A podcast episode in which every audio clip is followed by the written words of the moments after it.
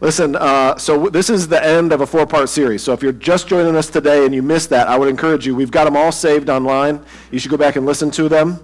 Um, if you've been with us through, through all this and, and you're, you're here now, what, some of the things you may have been thinking through this is okay, this sounds great for those guys who are going to do that, but I, but I don't know how much this applies to me. Well, thank you for your patience. Today's your message, okay? So, for all of us who are here, whether this is your first and you missed the rest of it, this still applies to you, okay? So, yes, this is the last of the series, but this is for you this morning. Um, did you know that you, Allegan Bible Church congregation, member of Allegan Bible Church, you are just as responsible for leading the church as the elders and the deacons? Did you know that?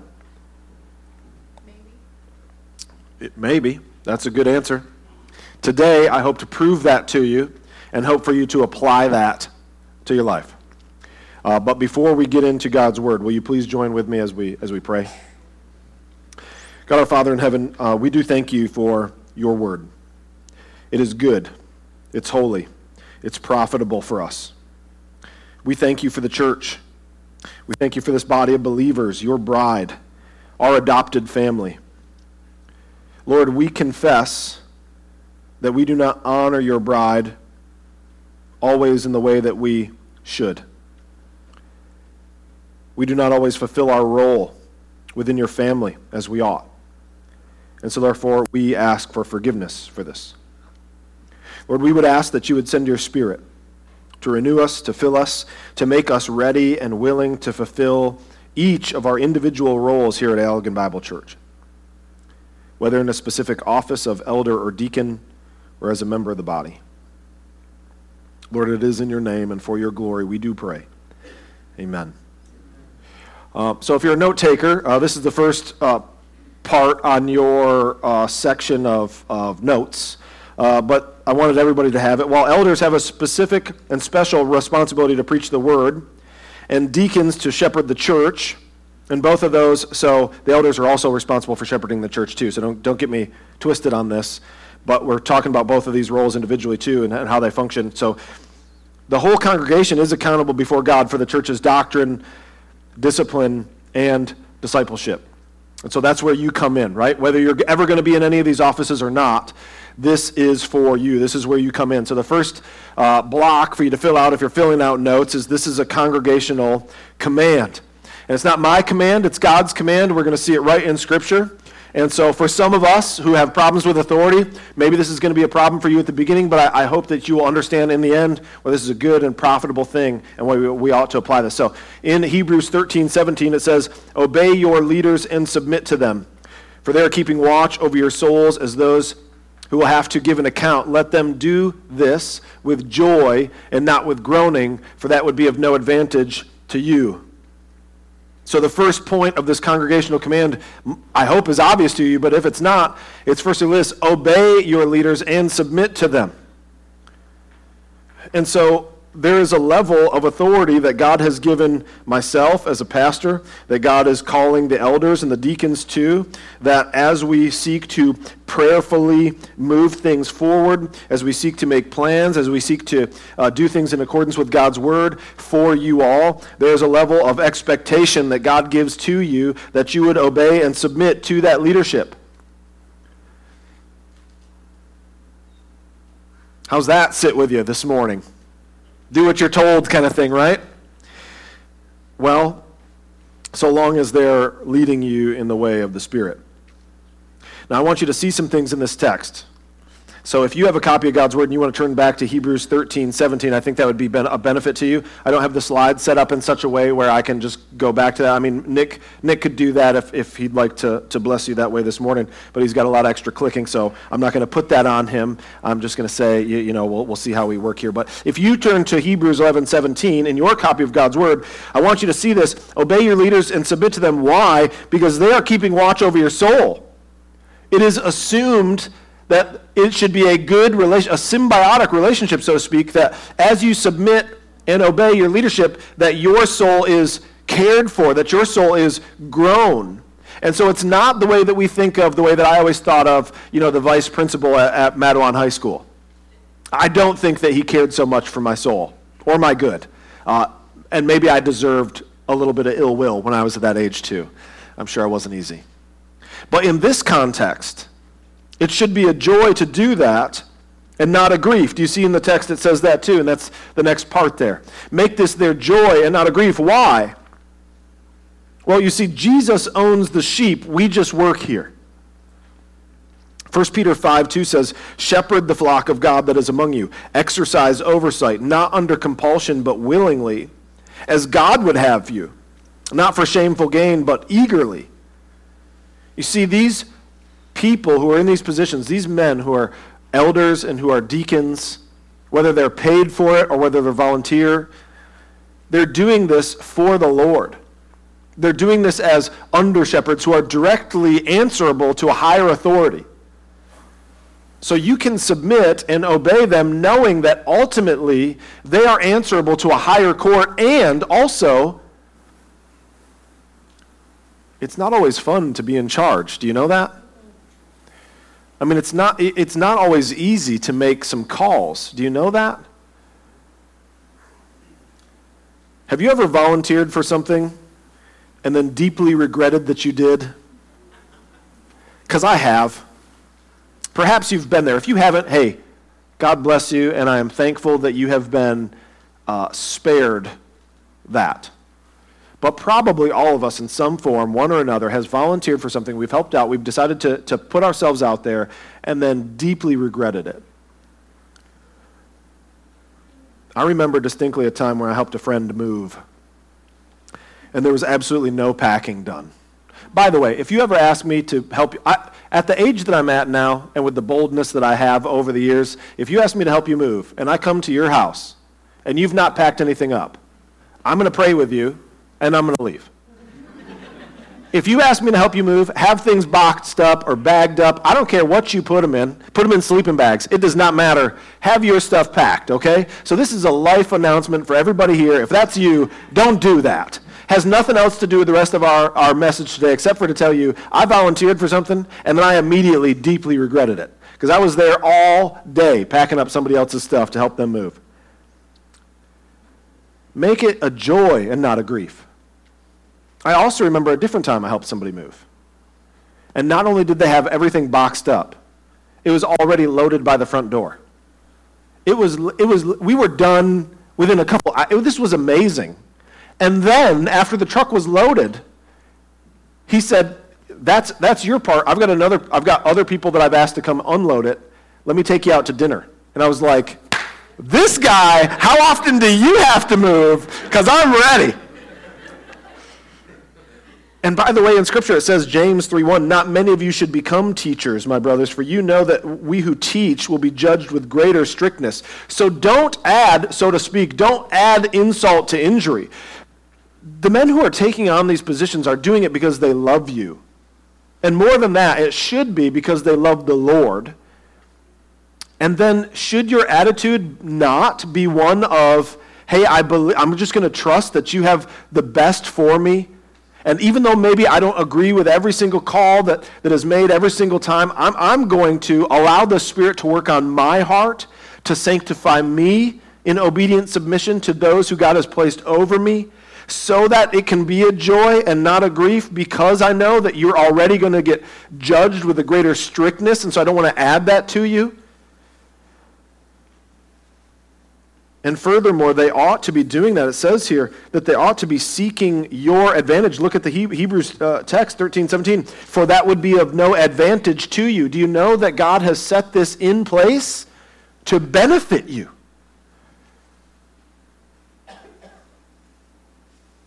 And so, the congregational command is firstly, right, obey your leaders and submit to them. Secondly, make their work a joy and not a grief. How many times, again, I, I, there's other ways to do this, but how many times have you just straight up thanked one of these deacons? Or brought them over for a meal? Or if they have small kids, done childcare for free so they could go on a date with their wife? I'm not trying to shame you. I'm just trying to say, like, are you making their, their work a joy? And then, thirdly, for this uh, congregational command, we're going to go to another text to, to prove this out, but I want to I want to give you the point, and then we'll go to the text. Okay? So the next one is to to imitate and to learn from them. Now, if you can say that, hey, that that you you shouldn't imitate the men who are in these positions, well, then these men shouldn't be in these positions. Shame on you for electing them. Okay? Shame on us as a board for appointing them. But it should be the case that these men that are in these positions, that you should be able to imitate and to learn from them. Have you ever heard the saying? I'm sure you have. Monkey see, monkey do, right? Or, or the better way of putting it, more is caught than taught, right? Have you, have you ever heard either of those things? I have. One of the things that I try to do with my kids, now I, I, was having a conversation with a gentleman out in the lobby today about, about car care and things like that. I don't know a lot about car care. I know a little bit, okay? But the things that I know, I think my kids should know. Things like how to check their blinker fluid, right? or, or you know, how to make sure the flux capacitor is still in, in check, right? No, but seriously, when I go out and I change the oil, I always and I invite the boys. I invite Elior out there. I invite them to come. I say, hey, do you want to learn how to change your car's oil? Or hey, do you want to learn how to rotate tires? Do you want to learn how to check these things? Uh, do, do you want to learn how to, how to do this or that or the other thing? And the reason that I do that is because I believe, as you probably believe, that there are certain things that I want my children to know, you want your children to know, your grandchildren to know, or your friends your family, that are going to be good for their lives. And so it's I can I can I could sit them down and I could walk them through the process like I could with you, right? Like first you pop the hood and or well first you find something to put it up on or you jack it up and then you pop the hood and then you open the cap and then you uh, you, you know I mean I could walk you through I suppose step by step of, of all these things. But it's so much better when I can take them alongside with me underneath the vehicle and I could say, all right, let's try this socket. Well, that's not going to work. Well, let's try this socket. Well, that's not going to work. Let's try this. Oh, that one works. What's the size socket that that is? Let's remember that for next time. Okay, now here's what we do. How do you figure out which way you turn that righty, tighty, lefty, loosey kind of thing, right? More is caught than is taught. Uh, 1 Corinthians, so here's the proof text that I have for you, and, and Nick's going to bring us through this because we have a, a couple little verses here. But 1 Corinthians 4 15 through 17. For though you have countless guides in Christ, you do not have many fathers. For I became your father in Christ Jesus through the gospel. I urge you then, be imitators of me. Now, I don't know about you, but that's the kind of scripture that always bothers me. And do you know why? I often feel like I will never live up to this kind of scripture. Can I honestly, with a clear conscience and a, and, a, and a straight face, tell you all, hey, you want to be more like Jesus? Here's what you need to do you need to imitate me. Well, Paul said that. And he said that without ego, he said that out of love. Men who are called to elders and deacons should be able to say this without ego and driven by love. He says, Be imitators of me. And, and then, furthermore, that's why I sent Timothy, my beloved and faithful child in the Lord, to remind you of my ways in Christ as I teach them everywhere in every church. So, again, Paul wasn't just having this one shot thing. He's saying, this is, this is how I do ministry. I teach them my ways in Christ so that they can imitate me. These men who are in these positions, they ought to be worthy of imitation. Monkey see, monkey do. They ought to be mature. So, again, the congregational command here for you all, if you are not ever in this kind of position, then the congregational command for you is to obey and submit to them, knowing that they have your best interests at heart. Make their work a joy and not a grief. And then lastly, to seek to imitate and learn from them. You know, in our Western society, I don't know that we all really know what discipleship means and what that looks like. But what that should look like is spelled out for you in Titus. I don't know if you know that or not. If you're a young husband or a young father, if you hear nothing else from this sermon, are you ready? Pay attention to what I'm about to tell you. If you're a young husband and a young father, the best thing you can do as a, as a Christ seeking young man is to find an older, proven, Christ seeking older man and just take him out for coffee regularly, share with him your struggles in your life, and then just shut up and ask him to tell you what to do. Ask him to pray for you. Young women, guess what? The best thing you can do is to find an older, seasoned woman in Christ and do the same thing. Did you know that's discipleship? It doesn't have to be anything fancy. Or does, you don't have to go through a book study. You literally just get together, share what's going on, pray for one another, and allow that older woman in Christ to speak into your life and actually listen. And young men do the same. And that's discipleship. So that's a command to imitate them, to learn from them. And then we move on to the congregational commitment.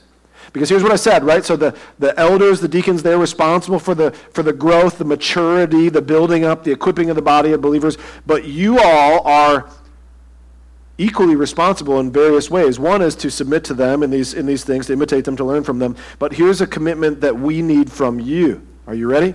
Uh, 1 Timothy 5, 19 through 22. Nick's going to uh, bring us through this again, but it says, Do not admit a charge against an elder except on the evidence of two or three witnesses. As for those who persist in sin, rebuke them in the presence of all, so that the rest may stand in fear.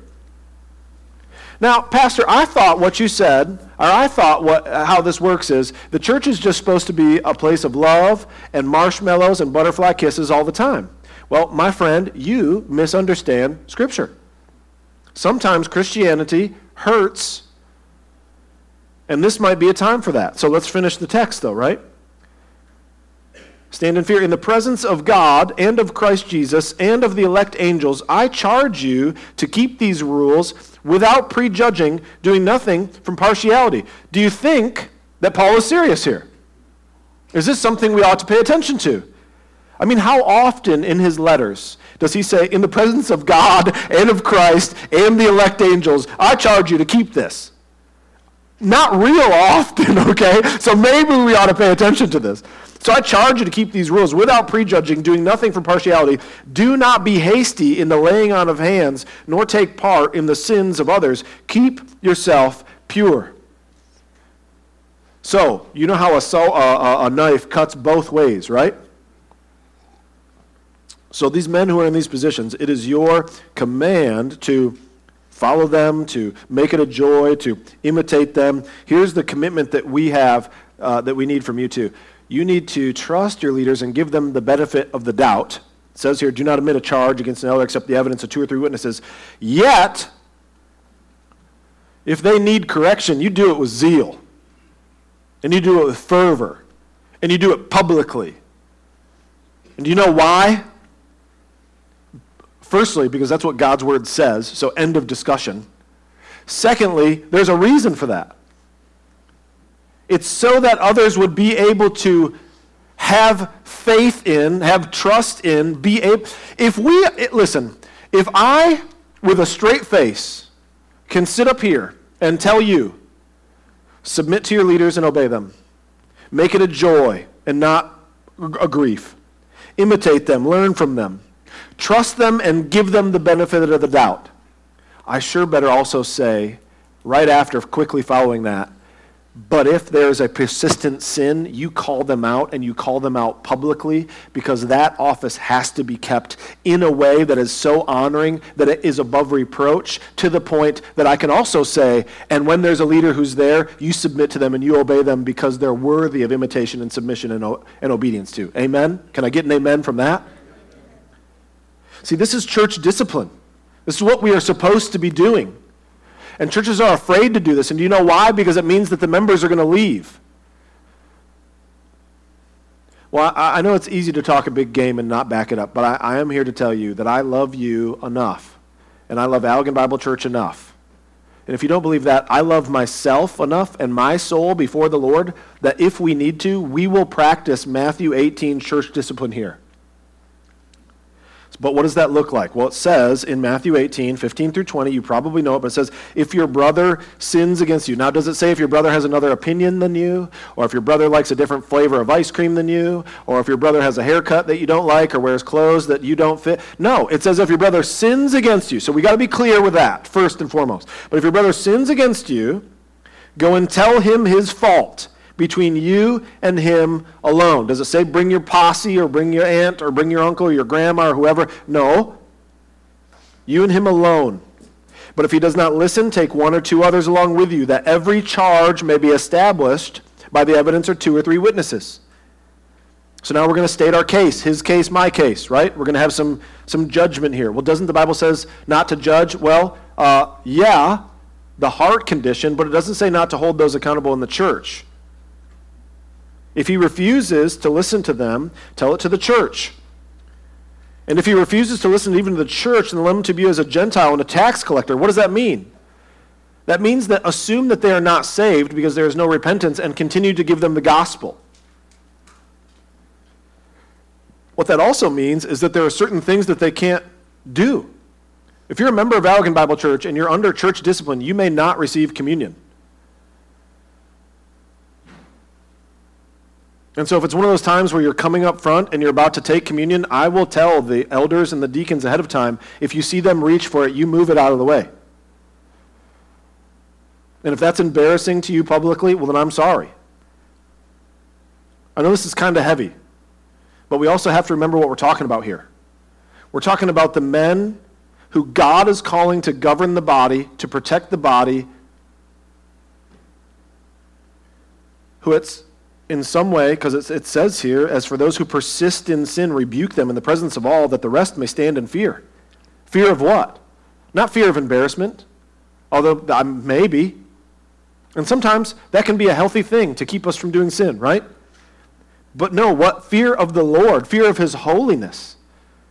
He says to Moses, Take off your shoes, you're on holy ground. This is a serious office. And so the commitment that we need for you as a congregation is to have a spine. Don't let your elders and your deacons persist in sin and just allow them to continue. You need to squash that and do it with zeal. But we also we have to be very clear that we're making sure we're doing it biblically, right? So if, if an elder or if a deacon, just like any other member of the church, if they sin, you take it to them privately and you call them out on that privately. And, and, and the hope is, right, is that they would repent, they would seek forgiveness, and then it can be, it can be dealt with and it can be done and we can move forward. Now, is there going to be some kind of a, a responsibility for that? Because the elders should probably, especially if it's somebody who's in an office, should that be made known to the other people who are in that office? Yeah, it, it has to be because they're in a position of authority over others now. So it's, there is no such thing as just a private sin in these offices. We have to be held accountable. It may help you to know this that there are men in this congregation, men of the board, men who are not on the board, who are keeping me accountable for all kinds of things. And if they need correction, those men are to do that with zeal. Uh, but then it also says here do not be hasty in the laying on of hands, nor take part in the sins of others. Keep yourself pure. So this public office requires public rebuke. Church discipline is everyone's duty, not just those who are in these offices. There's to be no partiality. It doesn't matter if they're a paid pastor, a lay elder, a deacon. It doesn't matter if it's your brother, your, your in law, your father in law, or whatever. And then the hope for all of this is not just embarrassment, the, the hope for all of this is restoration and healing. Do you understand that? Is for the church to be healthy, is for the elders and the deacons to be healthy. And so then there's even a bigger responsibility. Are you ready for that?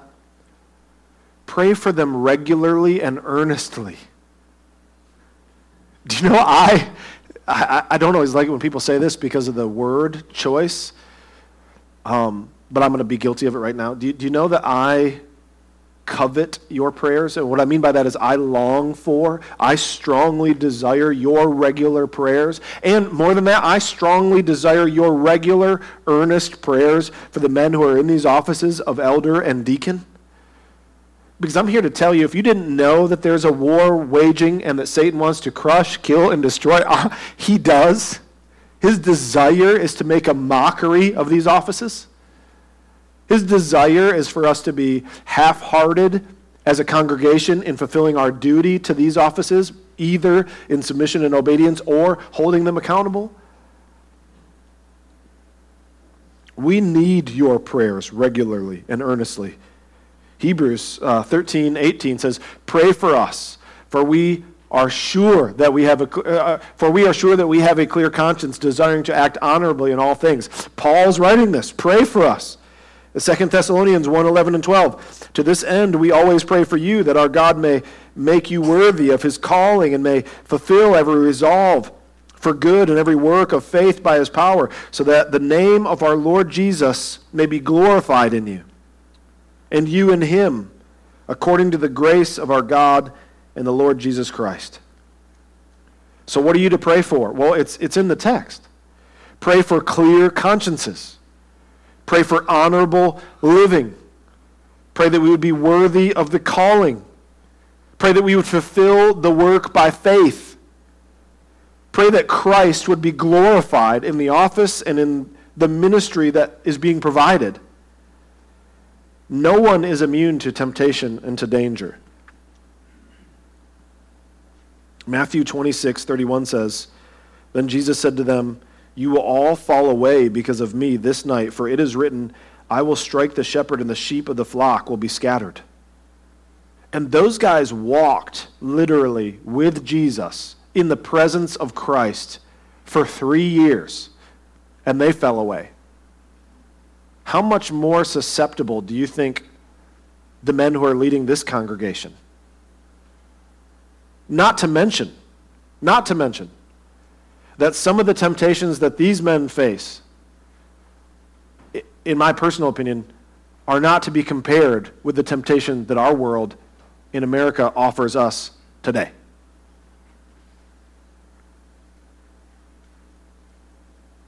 I guess what I'm saying is if I were Satan, what I would do is seek to destroy everything that God holds dear.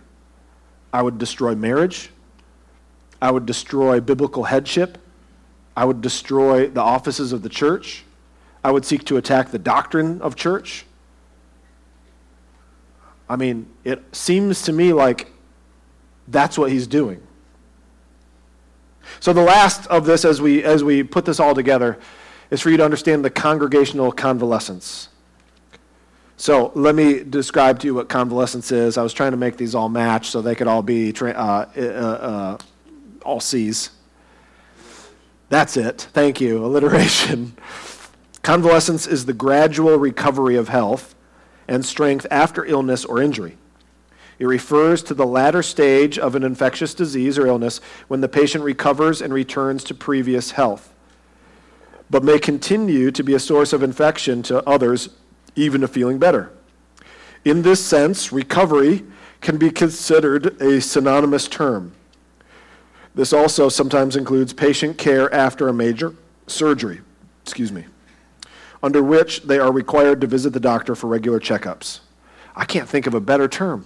We are in the middle of convalescence right now. We were created by God. Adam and Eve were created perfect to have perfect relationship with God, to have perfect relationship with one another, to submit, uh, uh, subdue the earth and rule over it, and be God's image bearers that would just shine forth into every distant galaxy because He created all those kind of things. And we were deeply wounded and injured. In fact, we died by sin. But yet the great physician came and performed his healing act. And so now all of us are being sanctified. We are convalescing together. We are all in the ward right now until final graduation, which is either we die and, and we go there, or uh, maybe, you know, we get lucky like Enoch and we walk with God and we're just out of here. Either one is good, and I'm for either one. But we're all in convalescence right now. So I have two large sections of Scripture that we're going to read together, okay? Uh, Nick's going to flip through, and you guys are going to bear with me and, and read along. Ephesians 4 11 through 16 says this And he gave the apostles and the prophets, the evangelists, the shepherds, and the teachers to equip the saints for the work of ministry, for building up the body of Christ, until we all attain the unity of the faith and of the knowledge of the Son of God, to mature manhood, to the measure of the stature of the fullness of Christ so that we may no longer be children, tossed to and fro by the waves and carried about by every wind of doctrine, by human cunning, by craftiness and deceitful schemes.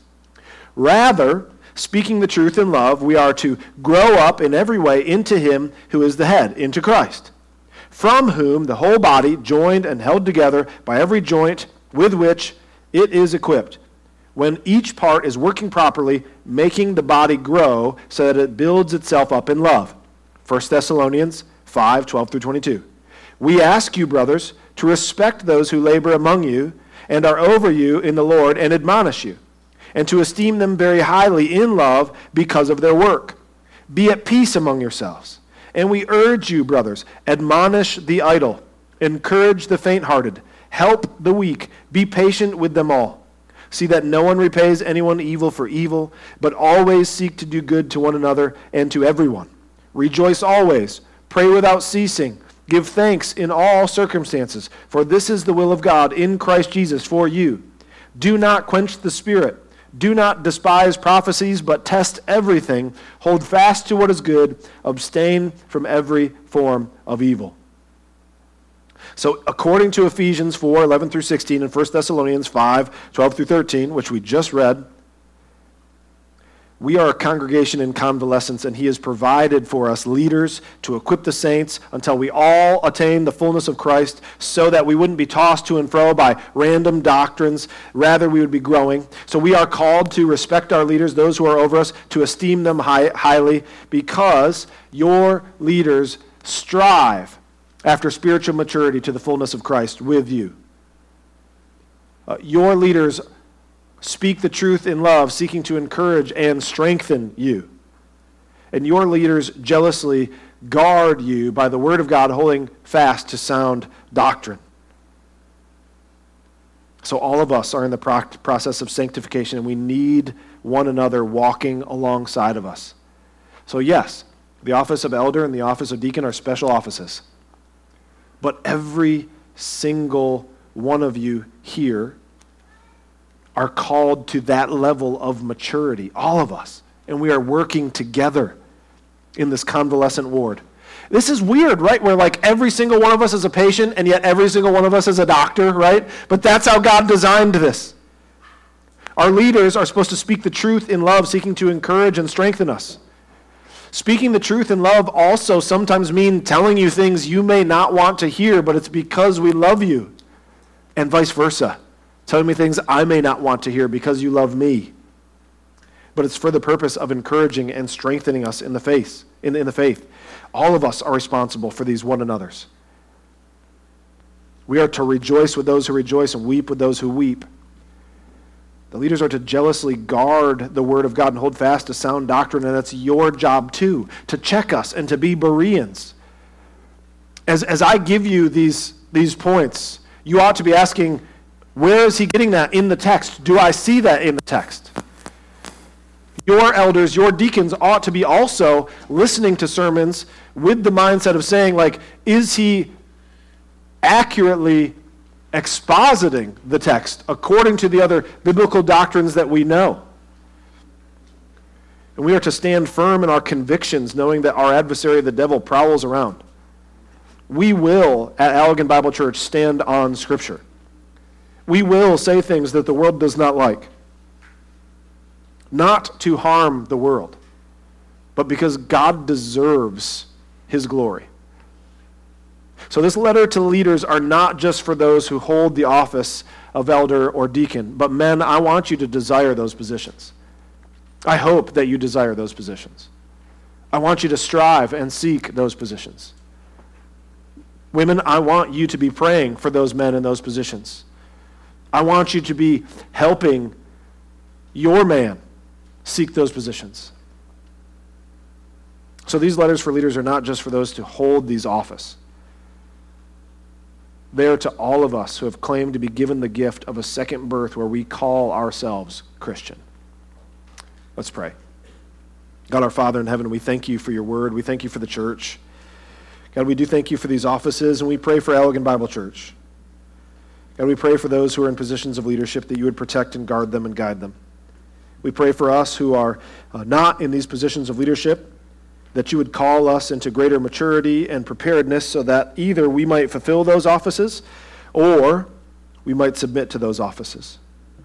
We pray that it would be an honor and a glory to your name for your people. And all God's children said, Amen.